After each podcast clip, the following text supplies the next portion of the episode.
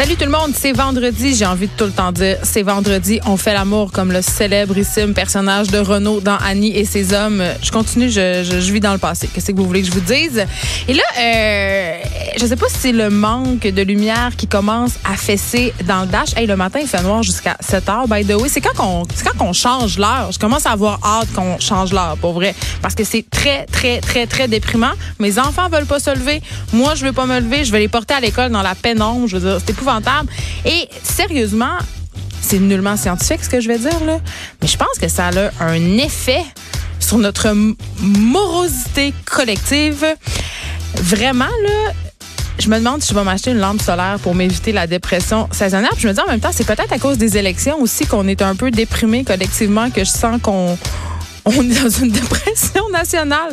Je ne sais pas, mais tout le monde est de mauvaise humeur, tout le monde est une phase d'enterrement. Euh, l'hiver va être long, l'hiver va être long. Et là, on me dit, c'est le 3 novembre qu'on change l'heure, donc on a encore un petit bout à faire, au moins trois semaines. Et c'est vraiment cool, c'est mon changement d'heure préféré parce qu'on va gagner une heure de sommeil, c'est extraordinaire extraordinaire. Et vous savez que ça se discute en ce moment, hein, le reculage d'heure puis l'avançage d'heure. On pense à le bannir. Il y a plusieurs pays d'Europe qui l'ont déjà fait. On change plus l'heure, on s'adapte à une heure. Je pense que ça serait une bonne affaire pour vrai parce qu'à chaque changement de saison, c'est comme une espèce de pain in the ass. Surtout quand on a des jeunes enfants, essaie d'expliquer ça à ton bébé de deux mois que tu as changé l'heure puis que là, il faut que tu te couches une heure avant. Il s'endort pas. Donc, euh, voilà. Est-ce qu'on est dans une morose, euh, d'une morosité collective due au manque de luminosité? J'ose croire que non. J'ose croire. Euh, je vais mettre ça sur le dos des élections. Vous le savez, c'est lundi. Hein? Il nous reste pas grand temps pour se faire une idée. J'avouais hier que je ne savais pas encore euh, pour qui voter. Et il y a vraiment des gens qui ont entendu ça qui ont perçu ça comme un défi. C'est le cas euh, d'Alexandre Moranville, qui est recherchiste ici à Cube et spécialiste de la politique. Il va venir m'aider. Il va venir faire ma boussole électorale. Il va venir un peu... Euh, m'aider peut-être à faire un choix. Est-ce que je vais révéler pour qui je vais voter en ondes? Ben, la réponse, c'est non. Plein de gens ont fait des, des suppositions hier. J'ai reçu des courriels bizarres pour me dire que je devais sans doute être une fille de droite. J'ai pas encore trop compris pourquoi. Euh, beaucoup de gens me disaient Ah, Geneviève, tu devrais voter conservateur parce que l'important, c'est de savoir comment le gouvernement va gérer notre argent. Puis le, le Parti conservateur, c'est le seul parti qui nous promet des baisses d'impôts. Ben, j'ai envie de vous dire que c'est un petit peu plus euh, compliqué que ça. Hein. Le Parti conservateur, c'est aussi un parti euh, qui, euh, qui remet en question l'accès des femmes à l'avortement, qui s'est prononcé ouvertement en défaveur du mariage homosexuel. C'est un parti qui n'a pas beaucoup à cœur l'environnement, donc euh, même si euh, au niveau peut-être monétaire, ça serait une bonne chose, je ne sais pas si c'est dans ce pays-là que j'ai envie de vivre, moi. Du ça de même cette idée aussi peut-être euh, de voter pour le moins pire parti hein, contribue à cette morosité populaire dont je parlais euh, il y a trois secondes. C'est vraiment poche de se dire qu'on va se rendre aux urnes pour voter euh, pour quelqu'un en qui on croit pas vraiment, pour un parti auquel on n'adhère pas vraiment. tu sais, je dis pas pour qui je vote, mais c'est clair que je pas voté pour le Parti vert non plus. Tu sais, je veux dire, il y a une limite à être utopiste, mais en même temps, il reste plus grand choix après ça. Donc vraiment, je suis mêlée. Alexandre Moranville, j'espère, euh, va réussir à faire une femme de moi, puis va réussir à me faire m'avancer dans l'urne avec une attitude euh, sereine, avec un choix assumé, et peut-être aussi en me faisant abandonner cette idée, hein, que je vais voter pour le moins pire parti. Donc, la barre est haute. La barre est haute pour lui. Madeleine Pilote Côté, chroniqueuse au Journal de Montréal, est là aujourd'hui. Vous savez, avec tout ce qui se passe euh, en Espagne, à ce moment, les, euh, les manifestations, on se demande est-ce que les Catalans et les Québécois sont semblables? On sait qu'on on traverse une crise de l'indépendance en Catalogne en ce moment même. Là, ça fait quatre jours que les gens euh, euh, ont vraiment envahi les rues. C'est quand même assez violent. J'aurais tendance à penser que c'est pas tout à fait la même chose ici, mais on va en discuter avec Madeleine puis l'autre côté. On va se demander aussi parce que Madeleine a fait une expérience assez particulière. Elle a fait l'impro en prison. On se demande, est-ce que l'humour a sa place en prison? Évidemment, impossible euh, de parler de prison sans parler de la situation des femmes en prison, puisque c'est dans une prison pour femmes que Madeleine a fait son expérience. On va avoir euh, un petit aperçu de son de ce qu'elle a vécu. Puis aussi, on va se demander euh, en quoi le rire, ça peut être bénéfique pour des prisonniers. Puis je, dois dire que je trouve ça assez cool comme expérience parce que euh, même si les gens souvent qui sont emprisonnés le sont pour des gestes répréhensibles qu'on juge vraiment beaucoup, ben je pense pas que c'est en leur faisant passer un sale temps puis en les mettant au banc de la société qu'on va réussir à les réintégrer de façon possible quand ils vont avoir purgé leur peine. Je dis ça de même. Là. Personne n'est un monstre 24 heures sur 24, donc j'aurais tendance à dire que c'est une assez bonne chose. Aussi, on va parler avec Madeleine euh, puis l'autre côté, une première, on appelle ça la bonne nouvelle TVA. Euh, premier CHSLD sur une réserve. Et là, il faut plus dire le mot réserve. Et c'est malheureusement le titre de l'article euh, dans le journal de Montréal. Euh, il faut plus dire réserve indienne parce que ça fait évidemment référence à la loi sur les Indiens. Les Premières Nations n'aiment pas beaucoup ça quand on parle de réserve indienne, mais on parle plutôt de territoire réservé aux Premières Nations maintenant. Donc, euh, voilà, on apprend quelque chose aujourd'hui. On se parle aussi d'aliénation parentale. C'est un sujet qui me tient à cœur. J'en parle souvent. Euh, demain, le Carrefour Aliénation parentale, qui est un organisme qu'on a déjà reçu ici, va tenir une journée de conférence, d'atelier aussi sur ce fameux sujet qu'est l'aliénation parentale. Euh, on, va se parler avec Sophie Bérubé, qui est une avocate médiatrice, parce qu'elle a participé à la conception d'une trousse juridique, une trousse juridique que vous pouvez vous procurer sur le site Carrefour Aliénation parentale en échange d'un don. Donc, un don de 30 dollars à l'organisme. Et vraiment, euh, cette trousse-là, elle est fort utile parce que ça peut vraiment euh, nous donner des outils pour les parents. C'est aussi des, des, outils pour les intervenants, les avocats qui désirent justement faire le point puis être bien représenté quand on est pogné dans un conflit d'aliénation parentale. Et là, euh, juste pour qu'on soit à la même place, là, quand on parle d'aliénation parentale, souvent ce qu'on a en tête, c'est des exemples vraiment, vraiment, vraiment flagrants. Là. sais, une mère ou un père qui va dire à son à son enfant, ton père c'est un trou de cul ou ta mère c'est une pas bonne. C'est la définition euh, qu'on a dans notre tête de l'aliénation parentale. Mais aujourd'hui, on va parler avec euh, Sophie Bérubé aussi de l'aliénation parentale plus subtile.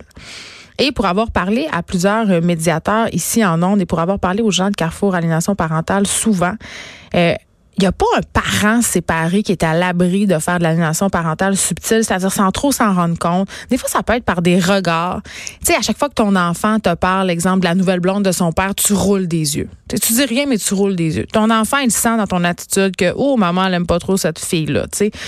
Ou à chaque fois que ton enfant te parle de son père, ben toi tu dis, ben on sait bien ton père. Tu sais, c'est pas à proprement parler. Euh, des paroles qui sont prononcées contre l'autre parent, mais ça peut vraiment se manifester de façon inconsciente et de façon pernicieuse. Ça peut se manifester dans des choses aussi euh, normales du quotidien que, par exemple, organiser des activités plaisantes au moment euh, de la période prévue des contacts avec l'autre parent. Tu sais, de dire Ah, ben en fait, semaine, t'es avec papa, mais euh, il y a telle affaire, il y a telle fête de famille, tu pourrais venir. Tu sais, comme placer son enfant dans une espèce de conflit de loyauté. Euh, tu faire tout en son possible pour avoir des contacts avec son enfant quand il est avec l'autre parent. Tu sais, toutes, toutes ces affaires-là, on a tous un peu tendance à faire ça. Parfois, ça part d'une bonne intention, mais ça peut avoir des effets vraiment dévastateurs sur notre enfant qui va sentir, en fait, qu'il a besoin de choisir entre son père et sa mère et qui va se sentir coupable d'apprécier l'un ou l'autre des parents. Et parfois, ça peut aller très, très loin, les situations euh, d'aliénation parentale. Ça peut amener à carrément un bris du lien. C'est-à-dire, il y a des enfants qui vont couper complètement les ponts avec un de leurs deux parents, et ça pendant plusieurs années, et même pour toujours. C'est excessivement difficile à rattraper une situation euh, d'aliénation parentale. Donc, on va parler de tout ça avec euh, Maître Sophie Bérubé.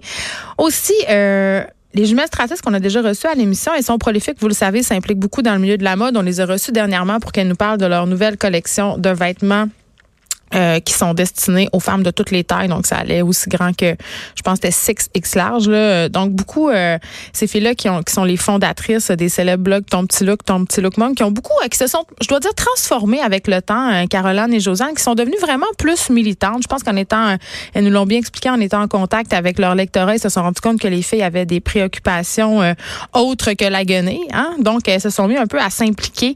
Et elles viennent nous parler de leur nouveau livre, en fait, publié aux éditions Ça s'appelle Faire son gros possible. C'est un livre de témoignages où Caroline et Josiane Stratis donnent la parole aux mamans majoritairement, mais aussi des papas.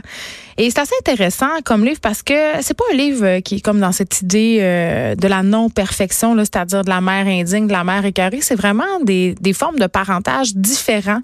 Euh, aussi cette idée qu'on va se calmer le pompon un peu, puis on, va essayer de s'accepter comme on est comme parents, pour arrêter de se juger. Donc assez intéressant. On les aura tantôt avec nous. Aussi, on se parle d'aide médicale à mourir aujourd'hui. Il y a un article particulièrement euh, préoccupant d'Ariane Lacroussière qui est sorti dans la presse. Euh, des patients en fin de vie qui ont subi des pressions afin de pas, de ne pas avoir recours à l'aide médicale à mourir lors de leur passage dans des maisons de soins palliatifs du Québec. Euh, c'est très préoccupant.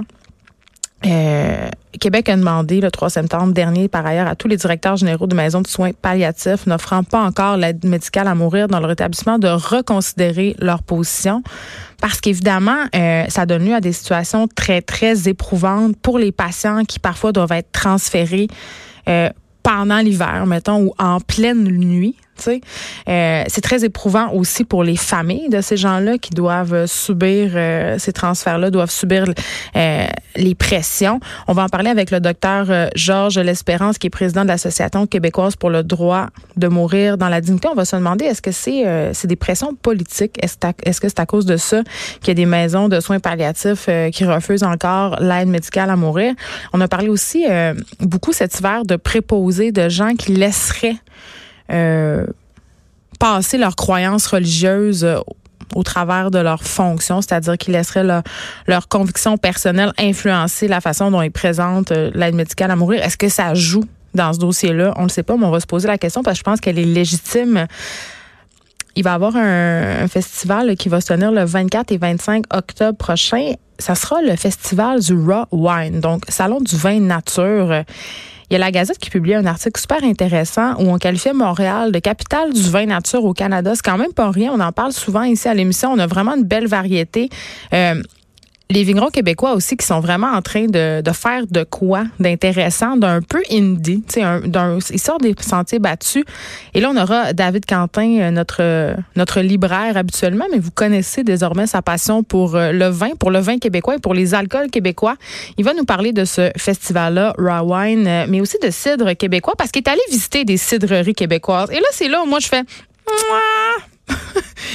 j'ai pas une grande passion pour le cidre. OK, moi ça me fait penser à Astérix et Obélix là puis à l'époque médiévale. le cidre là, je je sais pas, le petit côté sucré, j'aime pas bien ça. Peut-être David va-t-il réussir à me convaincre d'en consommer. Euh, donc il sera question de cidre québécois aujourd'hui, c'est vendredi on s'est dit, c'est une belle occasion de se parler de vin. Vous allez pouvoir avoir des suggestions pour la fin de semaine. Allez magasiner tout ça, évidemment, puis passer du beau temps en famille et avec vos amis en buvant raisonnablement. On essaye d'avoir un petit discours responsable ici à l'émission. On aura Alex Dufresne aussi avec nous aujourd'hui. Elle, elle, était pas là hier. Je sais pas si vous l'avez remarqué. Elle était supposée d'être là. Mais petite, euh, petit scoop, elle nous a appelé vraiment une extrémiste hier avant l'émission parce que les pompiers étaient chez elle. Vous savez, Alex a passé au feu hein, l'année passée. Les pompiers, pour la deuxième fois, étaient rendus dans son sol. Des flamèches sortaient de sa boîte électrique. Donc, ça s'est pas présenté hier, mais elle se reprendra aujourd'hui. Elle va nous parler de cette nouvelle série qui fait beaucoup, beaucoup beaucoup jasé sur les médias sociaux. Ça s'appelle Les Mecs. Et ça nous est présenté, euh, c'est à Radio-Canada, ça nous est présenté comme la nouvelle série télé ou Safe Space pour les hommes cinquantenaires. Et là, je disais que ça fait beaucoup réagir sur les médias sociaux. Beaucoup de femmes ont fait des commentaires ironiques du genre Hey, un safe space pour les hommes. On avait-tu vraiment besoin de ça? Les hommes ont vraiment déjà pas tant d'espace que ça pour s'exprimer je sais pas qu'est-ce que je pense de tout ça. Je sais pas qu'est-ce que je pense de la campagne de promo de cette série-là. Mais une chose est sûre, ça ne fait pas l'unanimité. Et euh, parfois, les campagnes de pub sont très loin de ce que représente la série télé. Là, si on se rappelle, par exemple, la série Les Simones, qui nous avait été vendue comme une grande série féministe. Euh, ça n'avait pas plu nécessairement à tout le monde qu'on décrive cette série-là comme étant une série féministe. Je pense que c'est une erreur euh, souvent en marketing de décrire un produit comme un produit féministe. Premièrement, ça t'aliène une partie de des auditeurs, des auditrices qui ont un, un biais par rapport à ce mot-là. Puis en plus, ben après ça, les féministes cherchent une façon de dire que c'est pas vraiment féministe. Donc erreur, on ne fait pas ça. Donc j'ai hâte de voir si c'est la même chose pour, ça va être la même chose pour cette nouvelle série réalisée par Ricardo Troggi, euh, qui est d'ailleurs le réalisateur des Simone. C'est un hasard, on sait pas, mais il a l'air là-dedans là, les, les, rôles de genre euh, très connus pour faire euh, des films justement le mirage sur la, la condition féminine, masculine, les relations entre les sexes. Donc on verra. Moi j'ai je, réserve mon je réserve mon jugement par rapport à cette série là euh, qui s'appelle Les mecs. Elle va aussi nous parler Alex Dufresne. Euh, deux astronautes américaines étaient vendredi en train de sortir ensemble de la station spatiale internationale pour effectuer une réparation. C'était la première fois en 60 ans d'histoire spatiale que deux femmes menaient une sortie dans l'espace. Hein, on n'arrête pas de dire qu'on n'a pas de modèle féminin, mais je trouve ça important quand il se passe quelque chose comme ça d'en parler dans les médias. On fait notre part, comme on dit. Avant qu'on s'en aille à la pause et avant que Alexandre Moranville, il a l'air bien stressé. Là. Il est venu en régie. Là, il avait l'air de dire qu'il allait pas me dire pour qui voter, mais moi, moi, c'est ça. C'est ça que je veux, Alexandre, la barre est haute. Donc, avant qu'il fasse son entrée, je veux qu'on se parle un petit peu de, de notre amie Caroline Néron. J'aime beaucoup ça. Ouais. Là, j'avoue tout de suite, là, Caroline Néron, là, écrivez-moi pas pour me dire, mais aussi bien, elle joue dans ton film, La déesse des mouches à feu. Moi, j'ai rien à voir dans ce casting-là. Caroline Néron, je la connais pas, je l'ai rencontrée deux fois dans ma vie. OK? Donc, ce n'est pas mon amie. Et, euh, j'ai vu, je l'ai vu dans quelques scènes de mon film. Elle est formidable. Mais ça n'a rien à voir avec euh, ce ce dont quoi je vais vous parler à l'instant. Écrivez-moi pas pour me dire que je suis en conflit d'intérêt. Bon. Donc, Caroline Néron, elle a fait un vidéo sur son compte Instagram pour souligner la fermeture de ses entreprises. C'était hier, puis Caroline Néron, depuis le début de toute son histoire, de tous ses, ses déboires financiers avec les bijoux Caroline Néron, elle a abondamment euh, parlé sur Instagram euh, de comment ça se passait. Elle a, fait des stories, des photos d'elle dans lesquelles on la pouvait la voir en train de fermer quelques magasins, tout ça. Elle documente ça. Là. Je pense que ça lui fait du bien. Là, je suis pas psychologue, mais je pense qu'elle a besoin de vivre ça au grand jour. De toute façon, ça avait été étalé dans les journaux non-stop, donc elle doit se dire tant qu'est-ce que ça soit étalé, aussi bien l'étaler moi-même, ce que je peux vraiment comprendre. Et là, c'est drôle euh, parce que évidemment François Lambert, notre dragon préféré, qui était là ce matin, je crois, pour en parler, là, lâche pas une seconde. Il a fait un statut euh, sur Facebook pour commenter cette vidéo Instagram où Caroline Néron annonçait la fermeture de ses boutiques. Et là, euh, juste pour ceux qui n'ont pas vu la vidéo, en fait, c'est un montage euh, très glamour, assez fashion, où on peut voir euh, Caroline Néron dans diverses étapes de la création de son entreprise. Ça semble être des images de campagnes de pub, de différentes campagnes de pub euh, à travers les années qui mettent Caroline Néron en vedette. Et là, en dessous, il y a un petit message pseudo-inspirant, rempli d'espoir, comme elle a l'habitude de faire sur Instagram, où elle dit, elle, lire un peu en disant, ah, je fais mon entreprise, nouveau départ, blablabla. Bla, bla. Donc, François Lambert, euh, il est allé de son de son de son statut incendiaire. Hein. il nous a quand même habitués à ça. Et il appelait ça Sweet Caroline. C'est très, très drôle. Il faisait allusion, bien entendu, à la chanson. Et là, il dit... Euh, il dit, ce n'était pas de la fermeture de ton entreprise, j'aurais cru que tu faisais la promotion pour convaincre les gens de venir y travailler. Bref, il est un peu choqué, François, par cette vidéo-là parce qu'il a pour son dire que Caroline Néron fait la promotion d'une faillite avec des comptes impayés. Euh, et là, il met un peu, euh, il tourne un peu en dérision ce vidéo-là. Et il parle évidemment euh, de ses nombreux posts Instagram où on voit Caroline Néron faire des voyages, où on la voit à son nouveau chalet, dans sa nouvelle maison. Et François Lambert, il dit, on le voit que ta faillite n'est pas vraiment ta faillite. Et là, il parle, euh, bon, évidemment, euh, du créancier qui est Revenu Québec, parce qu'on le sait, Caroline Néron devait 1,5 million au fils pour des déclarations TPS, TVQ impayées. On sait qu'elle a pris cet argent-là pour réinvestir dans son entreprise. Donc voilà, François Lambert, je dois dire que à ce niveau-là, là, je suis assez d'accord avec lui. Et là, j'ai envie de dire, c'est clair que la faillite personnelle et la faillite d'une entreprise, c'est deux affaires. Ça ne veut pas dire que parce que ton entreprise a fait faillite que tu n'as plus le droit d'avoir de vie. Hein? C'est deux, entités différentes et ce n'est pas pour rien. Donc, elle a le droit d'avoir une vie, Caroline Néron. Mon problème, c'est, et là, je suis bien malheureuse de le dire, que mon problème, c'est le même que François Lambert. Ben, écoute, des fois, le gros bon sens l'emporte. Ce sont les taxes impayées. Tu sais, quand tu dois 1,5 million au fisc, c'est pas le qu'il doit, c'est son entreprise, c'est vrai. Mais il me semble que. Garde-toi un petit gêne, tu sais. Garde-toi un petit gêne. Arrête de flasher ton mode de vie absolument grandiloquent à la face du monde. D'ailleurs, on le sait qu'au Québec, on a un problème avec l'étalage des richesses. Là. Donc, ne serait-ce que pour une simple question de relations publiques et de gestion de l'image, il me semble que je ferais les choses autrement. Mais ce que je trouve vraiment fou dans cette histoire-là, c'est que malgré tout ce qu'on sait sur Caroline Néron, malgré euh, tous les dollars impayés à Revenu Québec, combien vous gagez que son malheur va lui faire gagner de l'argent? OK? Moi, j'attends, là, c'est imminent. Ma faillite, le livre. Ma faillite, la série de conférences. Ma faillite à deux filles le matin. Ma faillite de musical. Je veux dire, elle va milquer cette faillite-là jusqu'au bout. Puis après, elle va faire comment je me suis relevée de ma faillite? L'espoir, le livre. Comment je me suis relevée de ma faillite. L'espoir, la série de conférences. Vous me Tu sais, comme, elle va milquer ça jusqu'au bout. Et enfin, j'imagine, Caroline Héron va nous présenter bientôt son nouveau mari millionnaire. Ça, ça, c'est, ça, ça devrait être l'étonnant et aboutissant du processus normal des choses. Mais tout ça pour dire que je sais pas. Euh, je l'aime pas pas, Caroline Néron. Elle a le droit d'avoir une vie. Elle a le droit aussi d'arrêter d'être pourchassée par les médias, d'arrêter d'être pris en grippe. Mais en même temps, tu sais, fille, arrête d'alimenter la bête. Arrête de mettre des vidéos pour qu'on puisse dire, ah, gars, là, hein, elle fait faillite, elle est dans sa poche, elle est à New York, elle s'achète des souliers. je veux dire, il y a carrément des auditeurs qui ont appelé tantôt pour dire, je pense qu'à ce magazine un nouveau char.